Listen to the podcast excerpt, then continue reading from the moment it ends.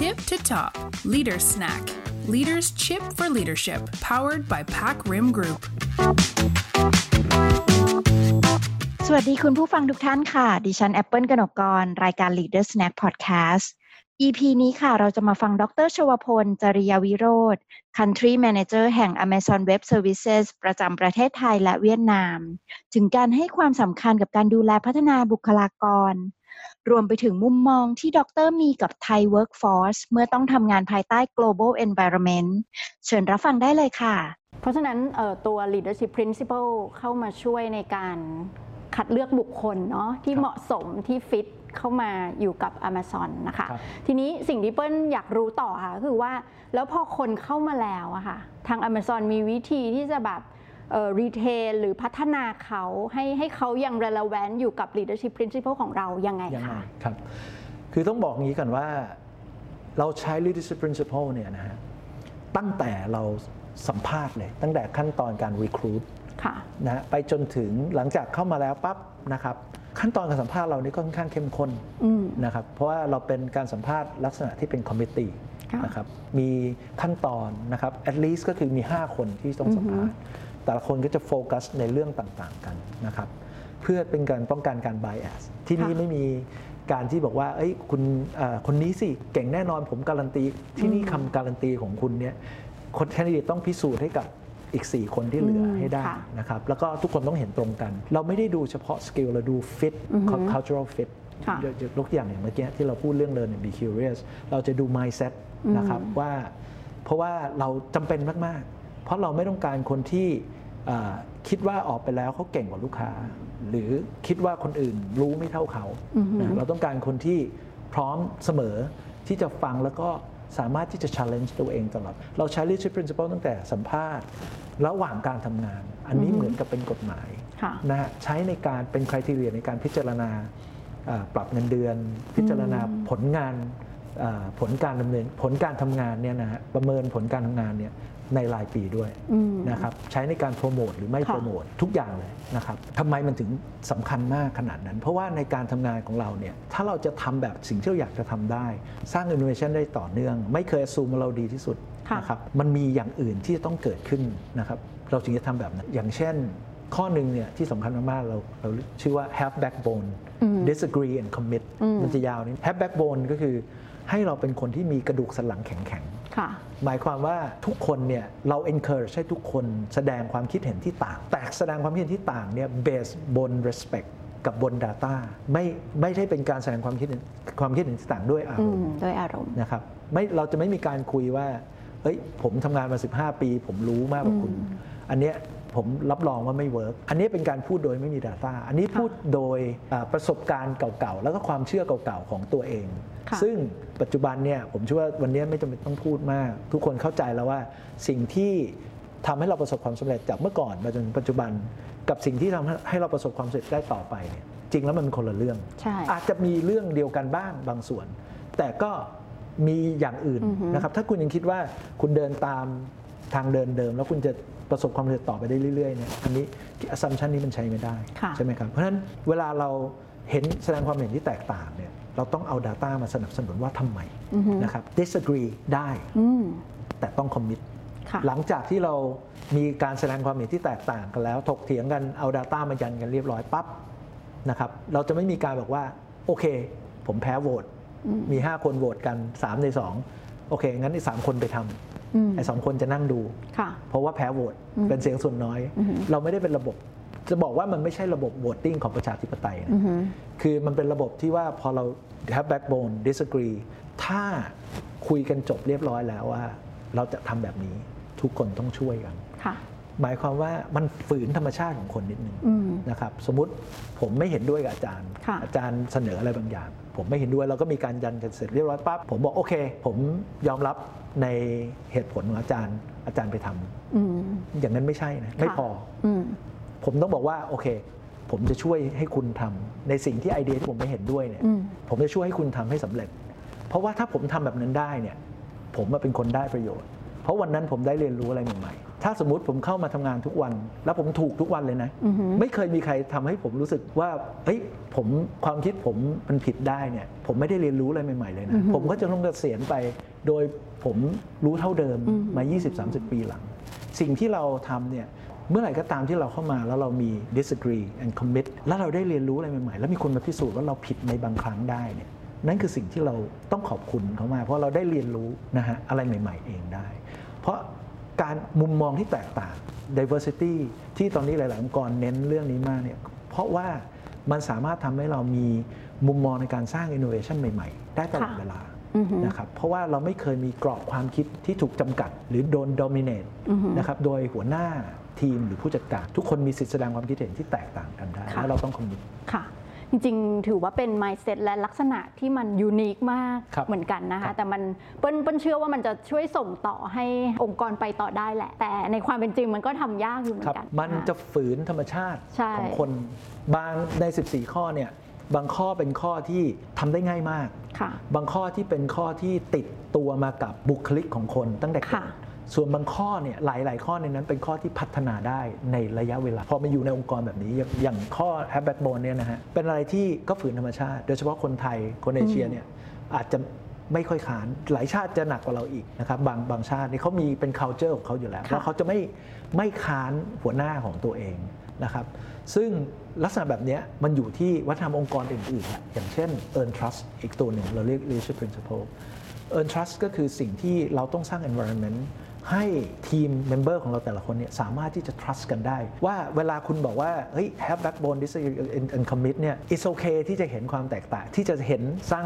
มีความคิดเห็นที่แตกต่าง แต่คุณต้องให้เขา trust คุณจริงๆนึกออกไหมฮะ ไม่ใช่ว่าคุณไปบอกว่าแสดงนั่นเถอะแต่คุณมีปฏิกิริยาหรือคุณมีผลเสียตามมาจากเขาเนี่ยอันนี้คุณจะทำลาย trust ของเขาเพราะฉะนั้น earn trust ก็คือ พูดคำไหนเราทำอย่างนั้น เราไม่เคย over promise และ under deliver นะครับเราต้องเราเวลาเราพูดเนี่ยเราต้องมีเนี่ยมี transparency ในเราเป็นองค์กรที่ transparent มาก ไม่ว่าเราจะมีใครจะเป็นตำแหน่งอะไรก็ตามนะครับ แต่ทุกคนเนี่ย ต้องมี contribution นะครับคนที่เป็นหัวหน้างานไม่ได้หมายความว่าเป็นคนที่เอาผลงานและความดีความชอบของคนอื่นเนี่ยไปรายงานนะครับถ้ามีความผิดหรือถ้ามีความผิดพลาดเกิดขึ้นเนี่ยหัวหน้างานคือคนรับผิดชอบ ถ้ามีมีสิ่งที่ประสบความสำเร็จเครดิตไปถึงคนที่ทำจริงๆนะครับนี่คือ culture ในการสร้าง trust นะครับสร้างความโปร่งใสในองค์กรของเราค่ะ ดีค่ะ อย่างที่เขาบอกว่าการ earn trust มันไม่ได้มาพร้อมกับตำแหน่งเนาะไม่ใช่ขึ้นตำแหน่งมาแล้วแล้วทุกคนจะ trust นะคะแต่มันมาจากการที่การคิดพูดทำเนาะมันต้องสอดคล้องกันแบบที่ดรบอก trust ของเรามาจาก result เราเลยมี leadership principle อีกตัวเราเรียกว่า deliver result คำว่า result ก็คือ result สำหรับให้ให้ลูกค้า เรา result ของเราไม่ได้วัดว่า โอ้ยคุณเป็นเซลล์เก่งมากเลย คุณปิดดีลขนาดใหญ่ได้ไม่ใช่ ดีลนั้นเนี่ยสร้าง business impact อะไรให้กับลูกค้า เพราะถ้าเราตอบไม่ได้ สิ่งที่เราจะได้คือ revenue ในโปรเจกต์นั้น แต่ถ้าเราตอบได้เราจะได้ revenue แล้วเราได้ลูกค้าคนนั้นเป็นลูกค้าของเราต่อไปเรื่อยๆระยะยาวเนี่ยหรอไหมฮะ มันก็เลยเป็น leadership principle อีกตัวหนึ่งว่าเราดูที่ result เราไม่ได้ดูว่าคุณพูดเก่งแค่ไหน คุณเขียนอีเมลเก่งแค่ไหน คุณ present เก่งแค่ไหนดูว่า result คุณมีหรือเปล่า อย่างเงี้ยฮะมันก็อันนี้ก็คืออีกหนึ่ง leadership principle นะครับโอเค อันนี้ ขอถามเพิ่มเติมนะคะดรคือว่าเห็นดรพูดหลาย ๆ อย่างเกี่ยวกับ mindset เนาะเกี่ยวกับ character หรือ attribute ที่สำคัญแหละในการที่จะส่งผลไปที่ cultural fit นะคะถ้าถ้าให้ดรลอง rate ratio ได้ไหมคะ ว่าการให้ความสำคัญเนาะพาร์ทของ technical skill กับพาร์ทของ soft skill อะไรต่างๆอะคะการจะทำงานที่ที่ Amazon ได้สมมติตอน recruit ตอนสัมภาษณ์กันอย่างนี้ใช่ไหมฮะผมบอกได้เลยว่า 70% เป็น culture cultural fit 30%นี่เป็น skill คือเวลาเรามองหา skill เองที่ผมที่ผมพูด ไม่มีใครที่รู้ทั้งหมดนะครับ เพราะฉะนั้นเวลาเรามองหาคนเรามองหาเรามองหาคนที่มี functional skill อาจจะเทคนิคหรือไม่เทคนิคนะฮะ ถ้าเป็น solution architect เราต้องมองคนที่มี functional skill ที่เป็นเทคนิคแต่ถ้าเป็นทาง non technical ทาง business เราต้องมองคนที่มี functional skill ที่เกี่ยวข้อง แต่เราไม่ได้มองว่าคุณต้องรู้ทุกอย่างวันนี้ เรามองว่า function skill ของคุณเนี่ยมีมากพอที่ทำให้คุณสามารถที่จะเข้ามาอยู่ใน system ของเราปั๊บคุณมี learn and be curious ไหม ถ้าคุณมี learn be curious คุณสามารถจะ pick up content skill ใหม่ๆ ต่อไปได้ อันนั้นคือสิ่งที่เราดู okay. เราไม่ได้เราจะ prefer คนที่เป็นแบบนี้ที่มีพื้นฐานที่ดีพอ ที่เรามั่นใจว่าคุณจะสามารถเรียนรู้อันอื่นได้ มากไปกว่าคนที่มีสกิลวันนี้พร้อมเลย แต่มี mindset ที่อาอาจจะไม่ฟิตคือ ไม่ฟิตนี่ไม่อีกครั้งนะฮะไม่ได้บอกว่าเราดีแล้วคนอื่นไม่ดีนะไม่ใช่ การที่ไม่ฟิตไม่ได้แปลว่าเราถูกแล้วคนอื่นไม่ถูกนะคุณเขาอาจจะเขาอาจจะถูกในแบบของเขาฟิตไม่ฟิตคือว่าถ้าเพราะถ้าเขามาอยู่แล้วเนี่ยเขาจะไม่มีความสุขเองใช่เพราะว่าใน leadership principle ที่ผมบอกว่ามันมันคล้ายกับกฎหมายของเราคือที่ว่า ไม่ว่าคุณจะเป็นตำแหน่งไหนนะฮะตรงไหนในโลกนี้ leadership principle อันนี้ apply กับทุกคน หมายความว่าอย่างสมมติกฎหมายเมาแล้วขับ ถ้าคุณเมาขับ ต่อให้คุณเป็นประธานบริษัท คุณก็ผิดกันนะฮะเหมือนกันเลย เพราะฉะนั้น leadership principle เหล่านี้คนที่เข้ามาก็สามารถที่จะ hold คนอื่น responsible คนอื่นก็ต้อง hold เขา responsible ได้ เพราะฉะนั้นถ้าเกิดสมมุติว่ามันไม่ได้เป็น cultural fit เข้ามาส่วนใหญ่ productivity เขาจะไม่ดี ว่าถ้าเขาเข้ามาปั๊บยกตัวอย่างเรามีข้อหนึ่งเราเรียกว่า ownership นะครับ ownership เนี่ยแปลว่าอะไร แปลว่าเราไม่เคยมองว่า เราไม่เป็นองค์กรที่ตีกรอบสี่เหลี่ยมให้กับตัวเอง เพราะฉะนั้นเวลาหลายคนมาถามว่าเรามี organization chart ไหมมันเป็นองค์กรที่เราไม่เคยตั้งแต่ผมอยู่มา 4 ปีเนี่ยเราไม่เคยมีทำ organization chart เลย เพราะหนึ่งมันมัน fluid มาก ๆ แล้วเราไม่ได้มองว่าตำแหน่งคุณคืออะไร เรามองว่าคุณทำอะไรนะครับ ชื่อตำแหน่งใน AWS เนี่ยจะไม่ไม่ฟุง้ง เราจะไม่ค่อยมีแบบ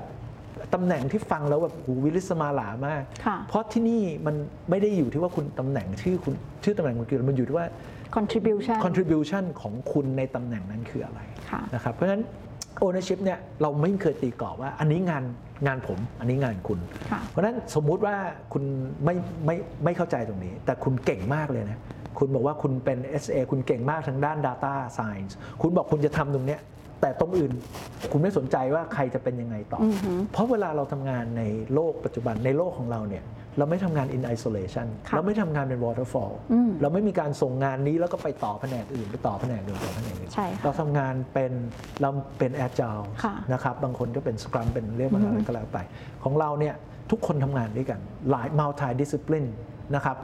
เซลล์คนที่ดูทาง business ทางลูกค้า customer engagement technical architect support พวกนี้ทำงานร่วมกันหมด เพราะ outcome เนี่ยมันมีอย่างเดียวก็คือ result เพราะฉะนั้นให้กับลูกค้าถูกไหมฮะ เพราะฉะนั้นในงานหนึ่งงานเนี่ยเราจะไม่รู้หรอกว่าหน้าที่คุณเนี่ยมันไม่เป็นสี่เหลี่ยมมันจะเป็นรูปแบบบางทีคดไปคดมามี overlap กันมีอะไรอย่างเงี้ยมันเราจะไม่มีการตีกรอบว่าอันนี้งานคุณงานผมไม่ใช่ เพราะถ้าถ้าเรา prefer มีให้มี overlap มากกว่าให้มี gap ใช่นะฮะอันนี้ก็เป็นตัวอย่างหนึ่งสำคัญมากว่า ไม่ใช่ว่าเก่งหรือไม่เก่ง แต่เราต้องการคนที่มี function skill ที่เรียนรู้ได้ในขณะเดียวกันมี mindset ที่ถูกต้องค่ะ เพราะฉะนั้นในมุมมองคือสำคัญถึง 70%เลยนะคะ ในเรื่องของ mindset มากกว่านั้นอีกโอเคค่ะคือเราคือเราคืออย่างนี้ฮะเราต้องมันมี leadership principle ข้อหนึ่งนะฮะเราเรียกว่า จริง ๆ มันมันอยู่ตรงกลางระหว่าง learn and be curious กับตัวหนึ่งที่เราเรียกว่า insist on the high standard เพราะว่าถ้าเรารู้สึกว่าเราเก่งเรารู้ไปหมดทุกอย่างเนี่ยนะฮะเราจะไม่มีเราจะหาจุดปรับปรุงของตัวเองไม่เจอนะฮะแล้วเราจะไม่เข้าใจว่าตอนไหนเราพลาดแล้วเราจะไม่สามารถจะมีความสกิลในการเรียนรู้จากความผิดพลาดได้ดี นะครับซึ่งการเรียนรู้จากความผิดพลาดเนี่ย valuable มาก ๆ กว่าเรียนรู้จาก success นะฮะเราไม่ต้องการคนที่แน่นอนเรามีภายในเรามีแพลตฟอร์มฮะที่เราจะแชร์ success กันว่าเฮ้ยใครทำอะไรอย่างนี้ดี เราแชร์ เพราะเราเชื่อในเรื่องการเพิ่มแรงระเบิดของคน เราเรียกว่า blast radius สมมติคนที่เนี่ยคุณทำอะไรดีปั๊บเนี่ยเราจะ encourage ให้คุณแชร์ เราไม่ encourage ให้คุณแบบเก็บเงียบเอาไว้เฮ้ยเราทำนี้เราดีไว้ เราอยากให้คุณแบบเฮ้ยถ้าเกิดคุณทำแล้วดีเนี่ยแล้วคุณเอาไปแชร์คนอื่นเนี่ยคนอื่นเขามีประสิทธิภาพในการทำงานที่ดีขึ้นไปด้วยเราจะช่วยกัน เพราะเรารู้สึกว่าแบบนี้ดีนะฮะในขณะเดียวกันเวลาทำอะไรผิดพลาดเนี่ยเราก็ encourage ให้แชร์ซึ่งเป็นเรื่องธรรมดามากเลยภายในที่เราจะบอกว่าเฮ้ยเราผิดตรงนี้มา อันนี้คือสิ่งที่เราพิกอัพเราเรียนรู้ได้ อย่าทำผิดซ้ำนะ คือเราจะไม่แบบว่าเฮ้ยผิดเก็บไว้กลัว เราไม่ได้เป็นองค์กรที่ยอมรับความผิดพลาดไม่ได้ เพราะสิ่งที่เราทำทุกวันเนี่ยเราทำ เรื่องใหม่ ๆ ทุกวันพอคุณทำเรื่องใหม่ ๆ คุณต้องทำอะไรใหม่ คุณมีโจทย์ใหม่ๆ จากลูกค้า คุณมี condition ใหม่ๆจากลูกค้าเนี่ยถ้าคุณไม่ยอมรับความผิดพลาด คุณทำไม่ได้แน่นอนนะมันมีโอกาสที่จะมีความผิดพลาด คนที่ไม่พลาดเลยคือ คุณไม่เคยทำอะไรที่เปลี่ยนไปจากเดิมเลยคุณจะไม่พลาดใช่ไหมฮะแต่ถ้าคุณไม่พลาดคุณอยู่ไม่ได้ในสถานการณ์ปัจจุบันค่ะ วันนี้เห็นเห็นภาพมาก ๆ เลยนะคะ ดรออขอคำถามสุดท้ายนะคะ เอออันนี้จะเป็นในมุมของ